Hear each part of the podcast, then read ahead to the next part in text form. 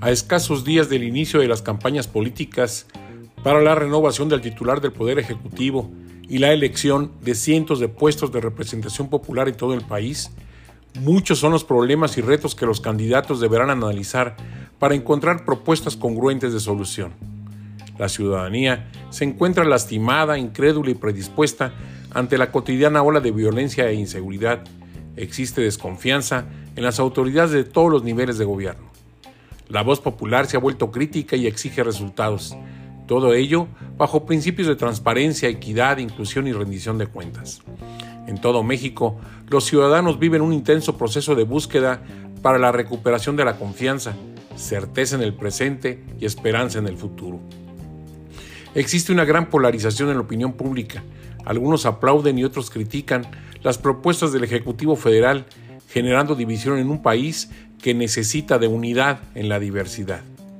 Es urgente quitar el sentido de normalidad al conflicto, la violencia, la corrupción y la impunidad, para en contraste construir escenarios de convivencia, pacificación, creativa prosperidad, respeto, tolerancia, diálogo y concertación que hagan posible la sana convivencia de todas las formas de pensar, sentir y vivir en nuestro México.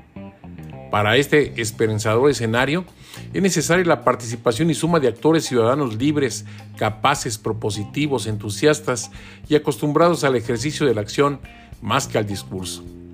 Los candidatos deberán sustentar sus propuestas, enumerar con precisión metas alcanzables, con la inmediatez de la acción sobre el discurso, a la integración de todas las voces, sin importar que éstas piensen diferente. Se debe entender que México vale más que unas siglas, unos colores o un partido político. Es obligado la identificación de coincidencias, voluntad para diluir diferencias, la generación de acuerdos y el establecimiento de metas comunes, aplicando la ley sin distingo alguno. Congruencia, responsabilidad y liderazgo deben ser premisas en la reconstrucción del tejido social, en el establecimiento de una cultura de paz y legalidad que permitan que todo actor político, servidor público, ciudadano, comerciante, estudiante o ama de casa tengan la posibilidad de vivir con certidumbre en el presente y esperanza en el mañana. El reto no es sencillo, máxime cuando el entorno económico, ambiental, político y social es en extremo complicado. Pareciera que tendremos que decidir entre dos candidatas del sexo femenino para ocupar la presidencia del país, lo que expresa de manera contundente el empoderamiento que las mujeres han logrado gracias a su paciencia, disciplina, esfuerzo, preparación, resiliencia y liderazgo. Este será un hecho histórico, ya que por vez primera una mujer será la responsable de guiar a la nación, de otorgar nuevas esperanzas y quizá una nueva manera de gobernar.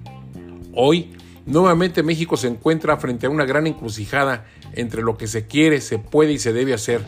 Lo cierto es que no es momento de retroceder ni disminuir el esfuerzo. Si algo hemos aprendido en México es que cuando la política se privilegia por encima de la ley e incluso del sentido común, las cosas se complican y el costo suele ser muy alto. Recientemente me encontré con estas líneas sin que pudiera identificar a su autor. Mientras más corramos de nuestros problemas, más cansados estaremos cuando nos alcancen. Soy Rogelio Díaz Ortiz. Hasta la próxima semana.